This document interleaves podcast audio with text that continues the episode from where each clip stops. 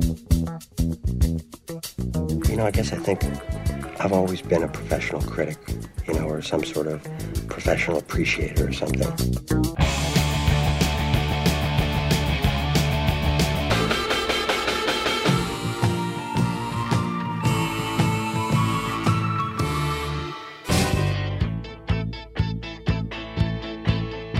This is serious business here, man. Putting on a great show is the most important thing you can do. One great rock show can change the world. Titus Andronicus proves that aggressive and fun punk rock still can be smart. I'm Jim DeRogatis from WBEZ and Columbia College. And I'm Greg Kot from the Chicago Tribune. The New Jersey rockers Titus Andronicus join us in the studio. And Jim and I review the new album by hip hop pioneers, the Beastie Boys. That's all coming up on Sound Opinions. From WBEZ Chicago and distributed by PRX, you're listening to Sound Opinions, and now it's time for some music news.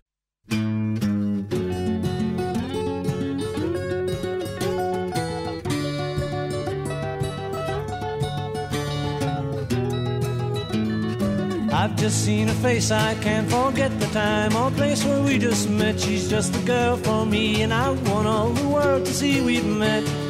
Mm-hmm. There's a power shift going on right now with the major social networking platforms when it comes to music. As you know, Jim, MySpace.com has been the dominant player when it comes to music and on social networking platforms over the last decade or so. They've broken some pretty significant artists. Uh, Lily Allen, the Cool Kids, Arctic Monkeys, all launched their careers by putting up their music on the MySpace platform and having wide numbers of users listen to it, help them distribute it, talk about it. Well, that was uh, in the old days. That seems so 2009. I know. It's hard to believe. MySpace was this huge player a few years ago. Now its user base is shrinking. Facebook has dominated social networking over the last couple of years. It now has 600 million users, and it is stepping up big time into music, it says, by relaunching its Music on Facebook platform. It's allowing bands to set up a page and uh, create a dialogue with its fans, promote their gigs, hook up to mobile telephones. What it doesn't say is it going to offer a similar component like MySpace did, where fans could go to that site and immediately stream a band's music to get a taste of what this band actually sounds like. Now, we have seen nothing on Facebook's platform yet that offers this option. And I think it remains to be seen how successful it can be, Jim. They've got the users, 600 million people, but do they have the platform that those users are going to want to access to discover new music?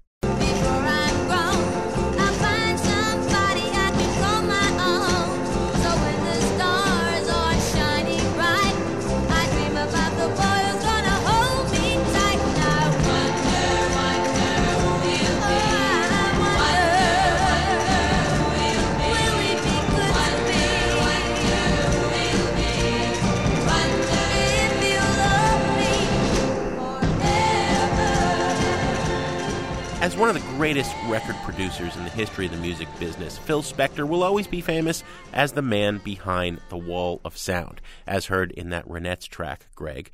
But it looks as if at age 71 he is going to spend the remainder of his life behind bars.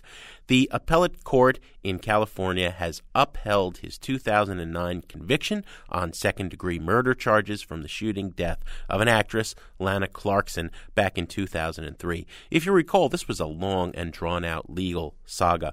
He first went to trial in 2007.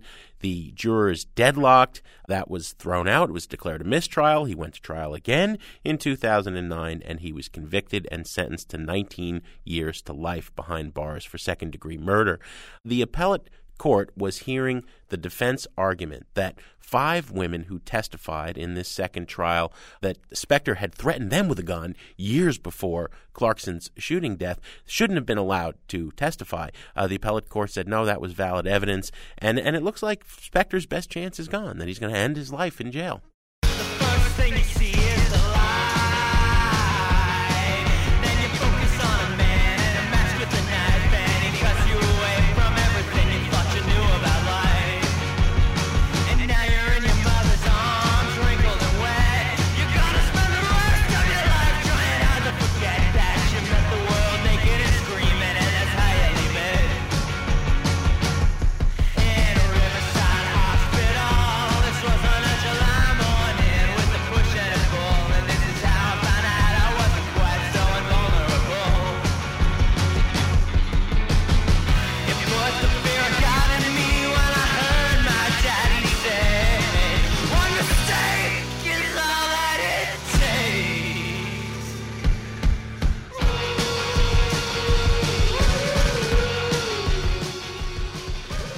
You're listening to Sound Opinions, and we're going to turn now to our recent interview with Titus Andronicus. That was a little bit of their 2008 song, My Time Outside the Womb. The New Jersey band, led by Patrick Stickles, is unique for the way they blend aggressive but tuneful punk rock with smart, literate lyrics. In fact, they often pull from history, as they did with their most recent album, The Monitor, loosely based on events of the Civil War. When Titus Andronicus was in the studio on a break from touring, we started by asking Patrick how and where the band came together.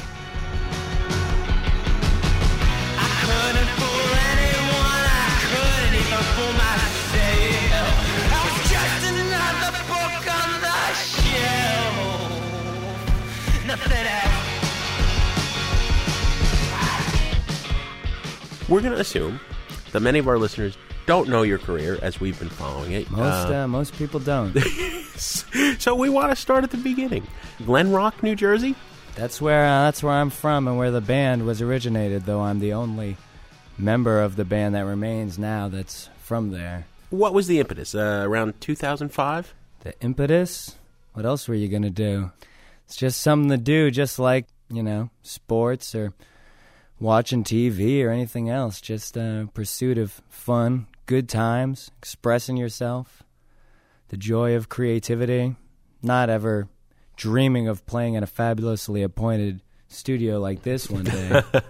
But you, you've been in a ton of bands before that, right? I mean, this I mean, Titus in, uh, in Andronicus was not your first band. no, it's like the probably the 18th or 19th band, but they like those ones where that was like that was like after school programs, right? Like that was like Yeah. extracurricular activities, goofing around with buddies, having fun, screaming curse words and stuff.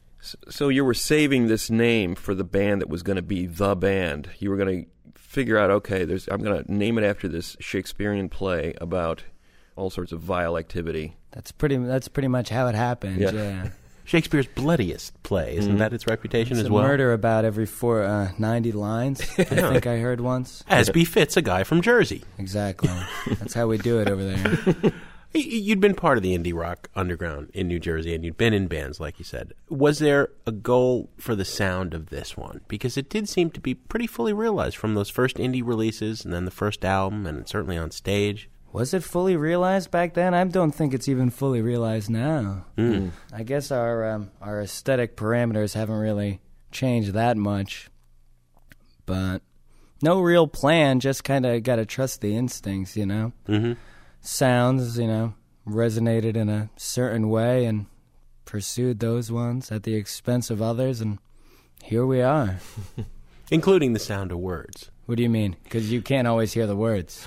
Well, yeah, it seems like the words are part of the texture, another instrument. Choosing words sometimes for the way they sound as much yeah, as what they mean. Yeah, for sure. You know, you should uh, think about uh, the language and you know uh, try and give it certain. The language itself should have a certain musical quality, ideally, with alliterations and stuff. My favorite Yeah. device.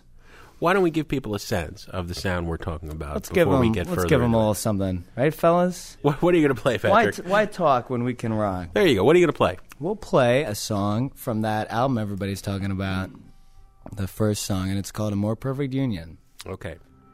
Here we go. It's happening.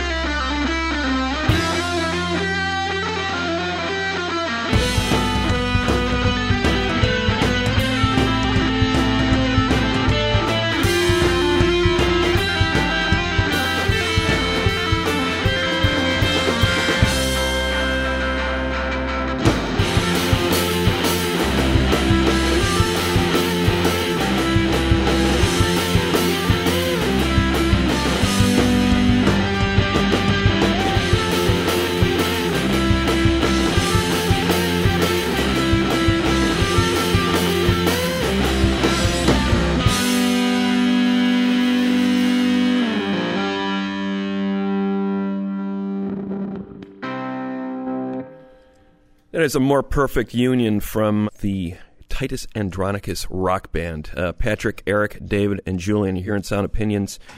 That is from the new album, The Monitor. Patrick, I wanted to pick up the story, though, with the predecessor to that album, The Airing of Grievances. When I spoke to you about that a couple of years ago, you were talking about the idea that a lot of this album was based on, on uh, the people you met in, in college. That's and the right. airing of grievances sounds like you had a few issues with, with what you were hearing there. They did a, a lot of things to alienate me. You know, I uh, I shouldn't. You know, I, maybe I shouldn't judge them so harshly. For indeed, you know, they're people just trying their best, just like me. But I found a lot of the a lot of their habits to be pretty annoying, and uh, didn't make me want to be their friend. Well, habits meaning much. their views on the just world. their uh, yeah, just their idea about what it was that makes the world go round, what it meant to be a decent person, didn't really jive with my ideas of those things. Not to say mine is right, but I feel like I got a feeling that they were wrong. It seems like a classic reason to start a rock band. I'm ticked off at the world. It's the only the only reason, right? The only reason to make a good one, anyway. but always a sense of humor. Anybody who's been listening for a couple minutes has ga- gathered probably that Patrick has a fine sense because the airing of grievances was what part of the ritual for that one episode of uh, Seinfeld where Yeah, they the- invented the the, strike. Festivus holiday. That's right. Yeah. The tradition of Festivus begins with the airing of grievances. I got a lot of problems with you people. Now, you're going to hear about it. You, Kruger, you couldn't smooth a silk sheet if you had a hot date with a babe. I lost my train of thought. So even when you're making serious points, you're laughing at yourself and the world. It seems to me. Well, you gotta laugh. If you don't laugh, you're gonna cry sometimes. What were you studying in college, Patrick, that you wanted to be before you became this uh, fabulously successful international rock star? All right, I forgot that's what I was. Shoot, um, studying to be a uh, a teacher, an English teacher. Oh, I had thought that maybe the best thing for the kids, maybe not the best thing, but a good thing for them would be to you know read books. Uh-huh, uh-huh. Reading books is probably the answer to a lot of the kids' problems. Wanted Hence, to encourage hence the them to literary that. illusions, right? That's it. You know, we do like to uh, encourage uh, the kids to read. And it always feels great when kids sometimes come to the concerts now and tell us that uh, our record helps them do better in their history classes at school. There you go. That really feels good.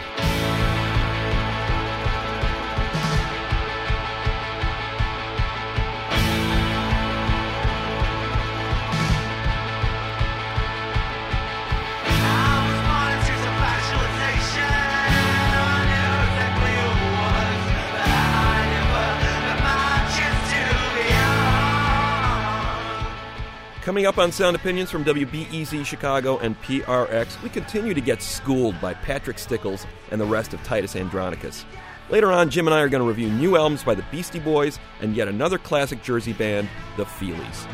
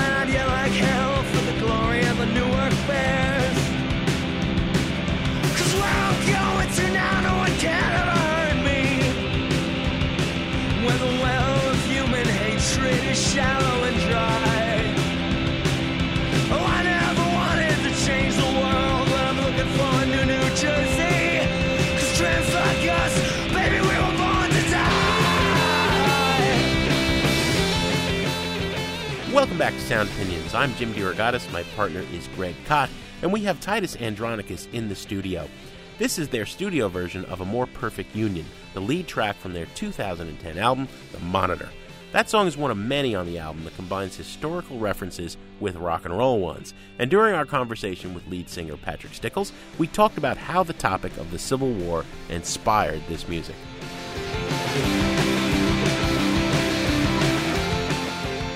A More Perfect Union, references in there to rallying around the flag and, and uh, the tragedy that was the American Civil War. Also references to the New Jersey Turnpike in a vaguely Springsteenian way. Vaguely Springsteenian, blatantly, Blatantly. Uh, flagrantly Springsteenian, paraphrasing paraphrasing boss lyrics from time to time on this record that you have said is sort of not entirely a concept album about the Civil War and of course the name you know the monitor was the ironclad that battled the uh, CSS Virginia popularly known as the Merrimack That's right. Designed by Swedish engineer John Ericsson. Mm-hmm. Built in Greenpoint, Brooklyn, where uh, David and I live. why make an album about the Civil War Because as an artist, that's always a great when an answer starts like that, right? Well, as an aspiring artist, you know, you want to uh, draw possibly from a uh, a series of images that are going to have a certain amount of gravity and resonance for your intended audience. In my case, that's Americans. Not to be like uh, xenophobic, but like you know, just that I'm live in America, so that's what I know about. You know, we're Americans. So the Civil War seemed to be the uh, time period that was richest in this sort of uh, high gravity imagery. You know, all these larger than life uh, icons and stuff to play with, and it. I thought it would be a good allegory for the kind of uh, binary systems that we wanted to explore. You I was the wondering- relationship between the self and the other, divisions amongst communities that should ideally be uh, united, be they great or small, as big as a country or as small as uh, one person. Well, it's heavy stuff, but it's also presented in uh, kind of a. You're not shy about the way you present this music. I think that's been true since the first time I saw you. Was you know there was a a sense that you're playing in this big outdoor space, and yet there was a you belong there. There was big music filling up that that space. Didn't the good man say that uh, shyness is nice, but shyness can stop you from doing all the things in life you'd like to? Uh, yeah, Mr. Morrissey, I believe, uh, Smart s- guy. said exactly He was that. right. But that has been uh, sort of the Achilles heel of a lot of bands that start in the so-called underground, the independent scene, uh, and maybe a reluctance to meet the day, you know, bring the music forth into a big space and say, you know, we're not going to be an arena rock band. That's for mainstream rock. We don't belong there. You guys have always felt like it, I always got the sense that yes, we belong here, and we're going to create these epic songs. And you've got epic songs on this record, long songs There's- involved. They, they get the, they have a tendency to go on and on. But what you what you say is true. You know, you do have to. Uh, in life, all that you can do is try your best with the opportunities and resources that you're given. And if you you know choose to undercut yourself, you know, you're the only one that ends up getting slighted. Mm-hmm. You know, you're not doing anybody else any favors, so you might as well do whatever you can without compromising your uh, ethics and integrity, of course. Mm-hmm. Well, Naturally. goes without saying. Of course. And- This and is you- punk and- rock, baby. You you come out of a well. th- There's a lot of bands coming out of that Jersey scene right now. And uh, what was the environment like for you as a band? Honestly, we never there? really played in New Jersey that much when we were starting out because um, even though there was, there are a lot of uh, what we might call punk bands. There was never really much of a home for us because in uh, New Jersey, there wasn't really so many uh, places for us to fit in out in that uh, that wilderness. We played mostly in, in New York City when we were starting out, where we also were similarly uh, homeless. You, you mean from the style of music you were playing? You felt Yeah. didn't fit in. Yeah, basically, you know. Maybe that was a self imposed feeling, but, you know, sometimes when we started out, we would play at, like, you know, places around uh, Jersey sometimes, and um, we would just feel like we were sticking out a little bit, like the old sore thumb.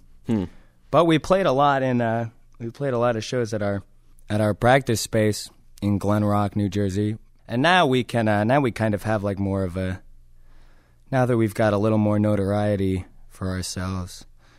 When we go back to New Jersey, we can kind of uh, you know we can kind of stand on our own two feet a little bit more and have our own little special New Jersey scene.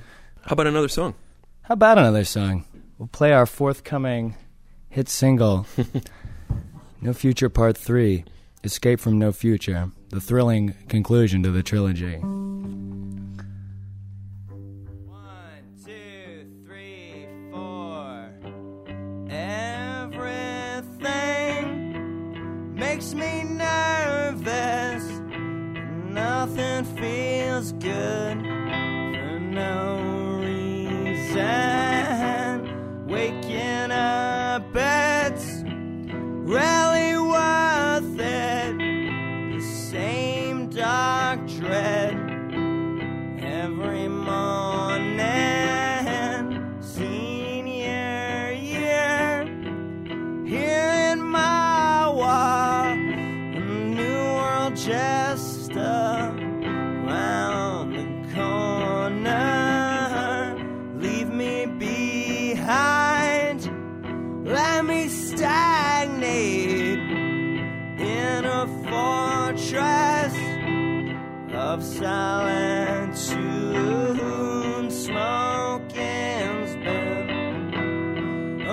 so far, but I need something that works faster.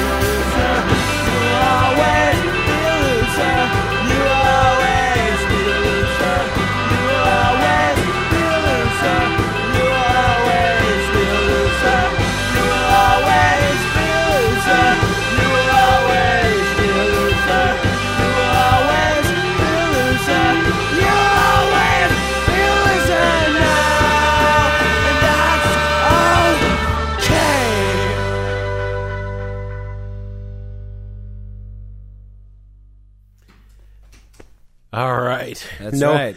no Future Part 3 Escape from No Future by Titus Andronicus. I love the idea of this epic song and the giant sing along at the end. You will always be a loser, and that's okay. That's what we call validating yourself. the you greatest gift that you can give yourself out there, folks. Self esteem, right, Patrick? Self esteem, yes, but also it's it's about you know, there's no such thing as bad feelings. You know, feelings are uh, are valid whether they're happy or sad, and uh, just gotta validate yourself. All you people out there in Radio Land, do yourselves a favor today. Validate your emotions. I, I get the feeling that you went to some shows when you were a kid that changed your life. It was a case of I, I don't just like this music. It's it's beyond that. It's this whole experience that I'm having right now, watching this person or this band perform. Yeah, what Oh. a gift that was for a young guy. So who were who specifically? The biggest one, I guess, the greatest concert ever was probably um, back in New York City. I went to see Sleater-Kinney play at a place called the Roseland Ballroom, and it was the uh, the evening of uh, the day where they had that first giant uh, protest right when our country went to war with Iraq, Operation Iraqi Freedom. It was like right February thirteenth, two thousand and three, I guess it was. And it was then that it was introduced to me that uh, that punk could be a, uh, you know, besides being fun, could be um, uplifting and righteous and inspire uh, right action and stuff. And I remember feeling uh, just all the electricity and feeling that it was, uh, you know, an important and wonderful thing, and that you know, as a, you know, that I could do whatever I wanted, and that there was a world of possibilities. Watching them rock out, do all those amazing moves. Wow. So it was a I wish I could go back. Yeah. Back to that day now. The physicality of the performance was was part of it. It wasn't just Definitely, music. you know, Yeah. seeing the seeing the the going all out, the really uh, being committed. You know, it was obvious, it was plain that what they were doing was really important to them, and thusly, it became really important to me. Now, now you mentioned Springsteen a couple of times. Um, I think it was my- you guys that mentioned Springsteen. Well, I'm sorry. it was us, my yeah. my partner here at Sound Opinions uh, will attest to the double-edged sword that he is for Jersey natives. Hate him. Grew up in Jersey. Hate Springsteen. You hate him. Yeah, well, most Oh. of it. I mean, there's a few moments. Candy's Room's okay. Candy's Room is definitely a good one. So, what is it about him? Decades since the heyday, you just you came to him very late in terms of his career. I did, But- and even pretty fairly late in my own life. You know, up until I was uh, in my twenties, I'd really only heard the greatest hits. But uh, I was delighted to find that his catalog had a was really rich and deep. The first like six full lengths, anyway. Mm-hmm. Up to n- '84, the year before I was born, actually. I guess it's kind of symbolic about how uh, about how it's time for him to step down and for me to take over. A passing of the New Jersey torch. For you Yeah. to take over from the boss. yeah. As if. But what is it about those early records that speaks to you now? Uh, you know, I guess decades it's- later. Well, as a New Jersey uh, native, as a, a fellow son of New Jersey, I can identify with uh, the push and pull between wanting to uh, escape the circumstances that you came from and, you know, go out and write your own destiny, not be like tied down to the life that you were born into that you never asked for, but at the same time, never forgetting where you came from and uh, holding on to the values that you learned there and maybe, you know, the the spirit that was instilled in you by uh, years as an underdog, which everybody from New Jersey is, just by uh, definition of living there and being from there. Considering all the all this stuff on TV, you know, the Jersey Shore and the Sopranos. Yeah, how did that happen?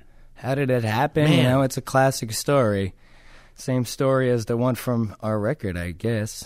Somebody needed they needed to blow out somebody else's candle to make theirs seem brighter, and New Jersey was just there. You know, we're stuck between uh, Philadelphia and New York City, and uh, they're crapping on us from both sides. Can we ask one more goofy question? Please, Beards in indie rock. how about them? Now you have had one of the most impressive for for some time now. Mean, Uh, that- that's um, reports of how cool my beard are have also been uh, exaggerated. No, dude, if we put you side by side with a bunch of pictures of Civil War generals on either side, North or South, you would be a ringer for you could easily have put on the uniform. Well, thank you. know that is that is an 1865 I hope beard. that I. Uh, I wonder if I would have had the heart. I have the beard. have I got the brawn? But now that people have been writing about beard rock in indie rock, doesn't it make you want to shave it off right away? No, because I have to remember that my actions don't need to. Uh, that the my beard is for me.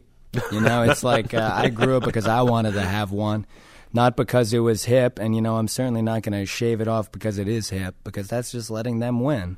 Okay. You know, I'm going to live my own life the way I want to do it, and you know, I'm going to grow whatever out of my face. And spaghetti sauce and soup are not a problem. Problem? No, not necessarily. But you and I might have different ideas of what problems are.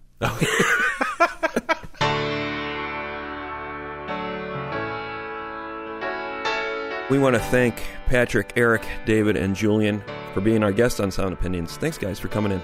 Thank you for having us.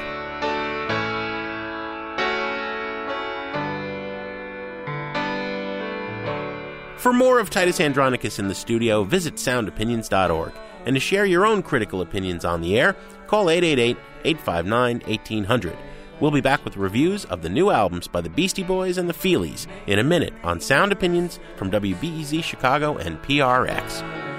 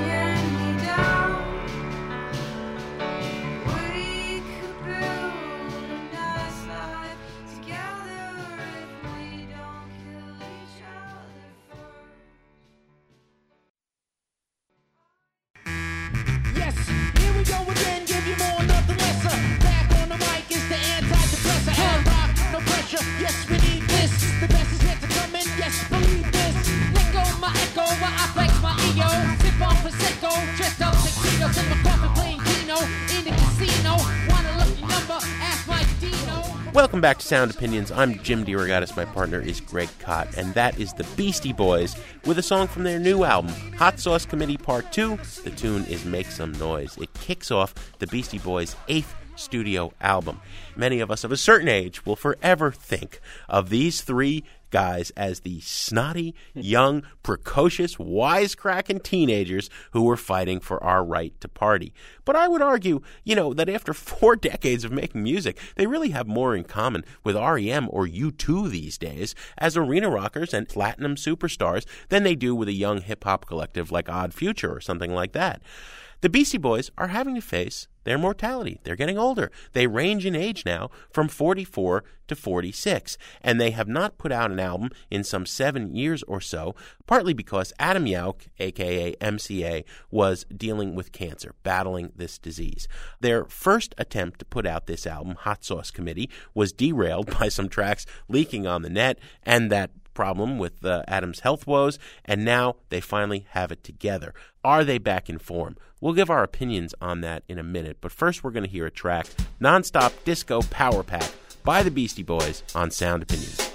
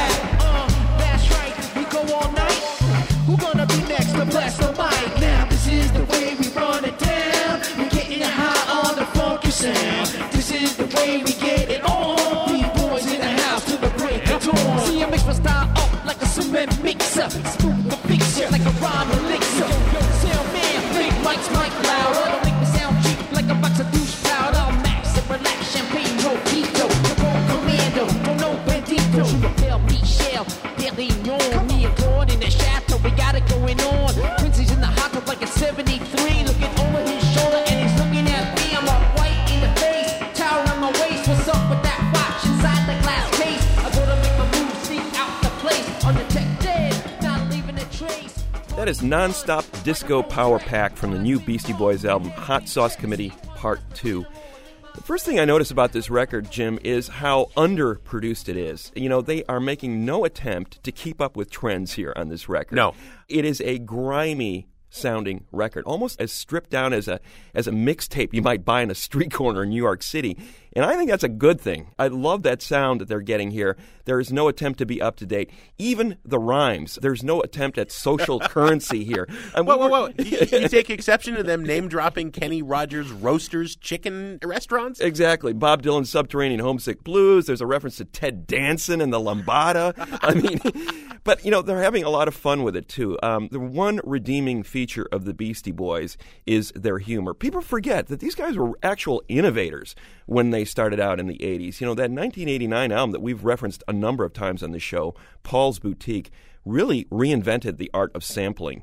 And, and then their follow up records immediately after that were these brilliant distillations of hip hop culture and old school funk and rap. You know, a live band playing along with the turntable aesthetic. And don't Uh, forget the punk rock thrown in between. Absolutely. And they reference all of that stuff here on this record. But they're done innovating. They're not exactly breaking new ground here. What they are doing is making a classic Beastie Boys record that could have come out in any era. And that's the great part about it. Again, the central redeeming feature it's retro, yes, but there's a sense of humor about it. It sounds wonderful to my ears. I think it's a buy it record. I absolutely agree it's a buy it record, Greg. I also agree that there's no innovation. I made that comparison up top to U2 and REM. They really are on that level in terms of where they are in the industry. But, you know, as U2 and REM on recent records have been doing U2 and REM albums by numbers, we could accuse the Beasties of doing that because there are, are moves here. You know, there's the punk rock song, there's the lounge lizard song, there's the funk song, there's the classic Beasties, you know, old school hip hop jam. And yet there's such a joy in the way that they approach these familiar Beasties sounds that I think it elevates it above a Beasties by numbers effort. Number two is yes, it's not very produced, but the two secret weapons in the Beastie Boys arsenal keyboard money mark, the longtime analog synth wizard behind those synthesizers, and the uh, co producer or the mixer on this record, Philippe Zdar. He's from Paris, he's a pal of Daft Punk, and he produced that huge smash album by Phoenix, Wolfgang Amadeus Phoenix the way they make these synthesizers sound. Even in the hardcore punk song Lee Major's Come Again, this is the best analog synthesizer album this side of, of well, I'm not even going to say his name. You know, Brian Eno, okay? Uh, I love this record. This is absolutely a buy it. Is it too late to do it again? Or should we wait another ten? Nobody knows. Everyone cares. Everyone's asking for answers to prayers. That's the Feelies with a song called Nobody Knows from their new album. Yes, a new Feelies album called Here Before. Jim and I, personally, I don't think ever expected to see this day. A No. new Feelies album? It has been a long time. 1991, in fact, was the last studio album from this fine, fine northern New Jersey band. A band that works on its own time. It does not rush anything. Over a course of a career that began in the late 70s, out of that New York, New Jersey new wave punk scene, the Feelies have produced exactly five studio albums, if you count the new one. So, again, a band that does not rush anything. Over the course of that time, they have developed a reputation as one of the finest bands to emerge from that late 70s scene. Their debut album, 1980's Crazy Rhythms, a remarkable statement from that era. The Crazy Rhythms, rhythmically, one of the most innovative records ever made that came out of that scene. It took them another six years before they finally made a follow up called The Good Earth, produced by one Peter Buck of REM. They were accumulating some really big time fans. Sonic Youth loved them, REM loved them, name checking this band all over the place. But again, in no hurry to make new albums. They also had a major cameo in that 1986 Jonathan Demme movie, Something Wild. They were the band that played at the high school reunion of the two stars in that film. People took notice of that as well. Who are these guys playing all these Monkees covers and David Bowie covers? It was the Feelies. Now, the Feelies went on hiatus, as they said, after their 1991 album. And people were wondering, are we ever going to see them again? They all went their separate ways, all had day jobs, all had raised families. Finally, they are back after nearly two decades with a new album, Here Before. We're going to review it in a minute, but let's play a track from it first. It's called Time is Right from the new Feelies album, Here Before, on Sound Opinions.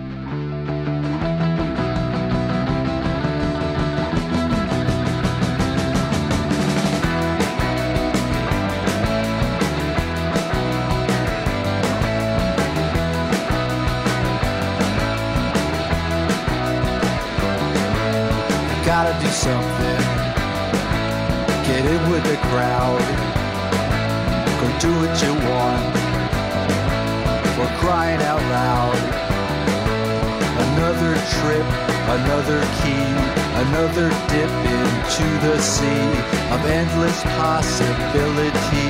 The time is right for us to be in time. Right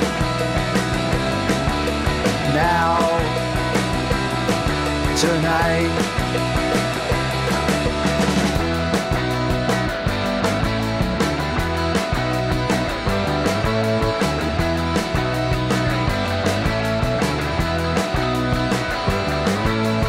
Stay out of trouble. Take care of your name. Playing it forward. Stay in the game find a way without a plan. Take each day as best we can. Something for the world to see. The time is right for us to be in time. Right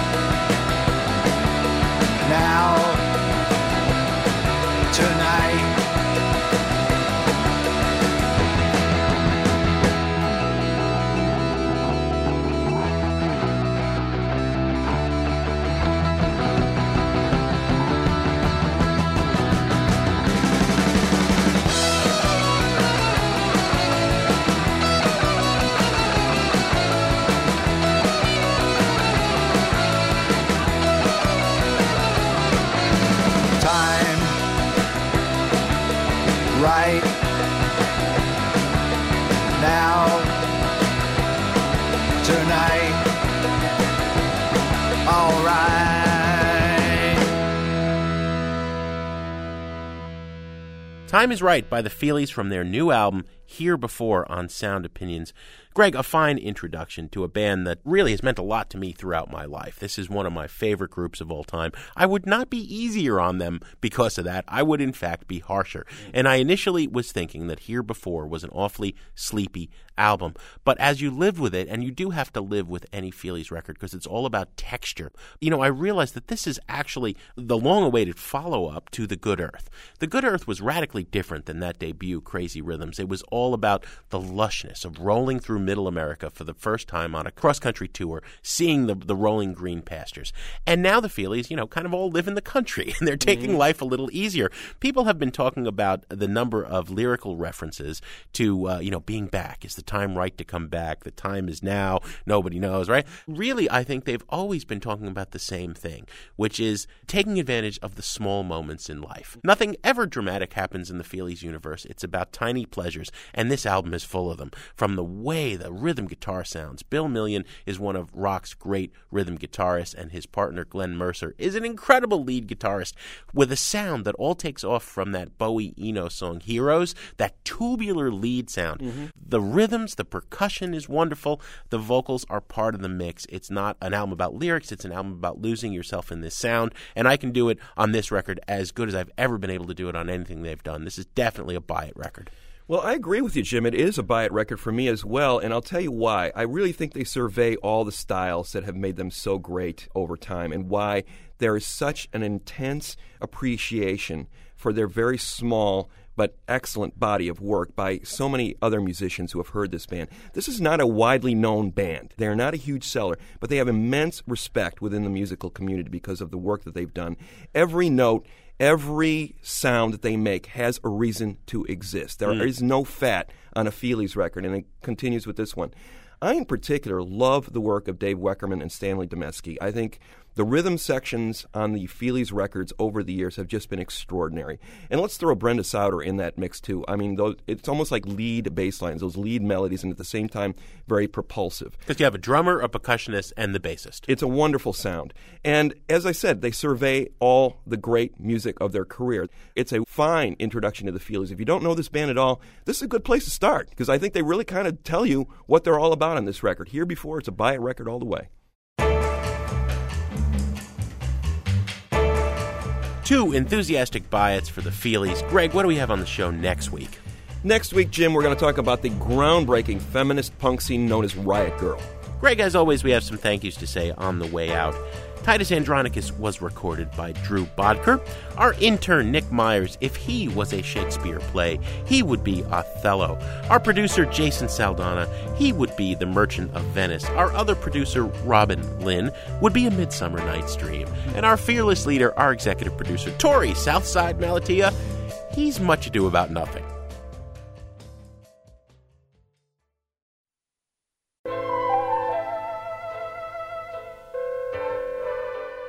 On Sound Opinions, everyone's a critic. So give us a call on our hotline, 888 859 1800.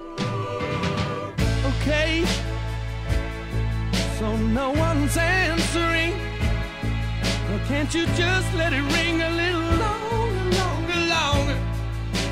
Oh. New messages. Hi, Jim and Greg. This is Matt calling from Grass Valley, California, and I just got done listening to your Drive-By Truckers special, and I wanted to let you know that there is other Thanksgiving songs. The one that came to my mind was Loudon Wainwright's song called Thanksgiving, which appears on Career Moves. Incredibly powerful song, kind of covers a similar ground to what the Truckers song sounded like. Anyways, thank you again. Have a good one. Lord, every year we gather here eat around this table. Give us the strength to stomach as much as fast as we are able. Bless this food to our use, though communication's useless. Don't let me drink too much wine. Lord, you know how I get ruthless.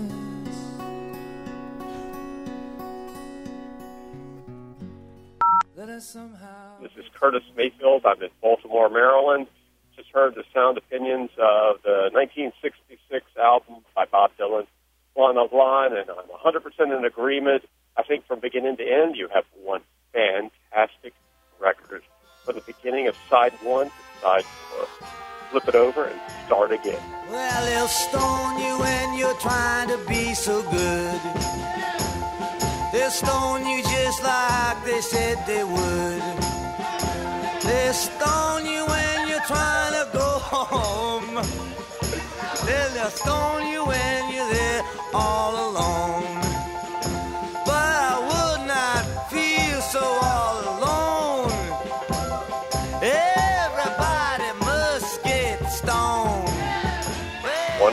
Thank you for your comments. Loved it. It's 7 a.m. I'm on my way to church. Yes. What? It was nice to start church early with the Church of Bob Dylan. Take care now. Thanks again. Wonderful. Keep it up.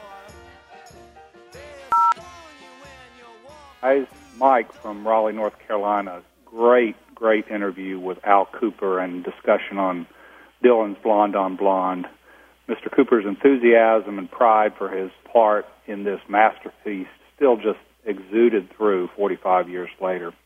My favorite song on this album has always been I Want You, and the magical moment in the interview for me was Mr. Kooper's vivid description of the improv guitar phrase by Wayne Moss that precedes every reciting of the lyrics I Want You. So we were running it down, and Wayne Moss goes, like a 16th note phrase. Want you. I want you so bad. I've never heard anyone in New York play anything like that. So I stopped and I said, and we were just rehearsing. And I said, um, Can you do that again? So he did it again. I said, Can you play that every time we come to that part in the song? He said, Sure. And I, I said to myself, This is unbelievable.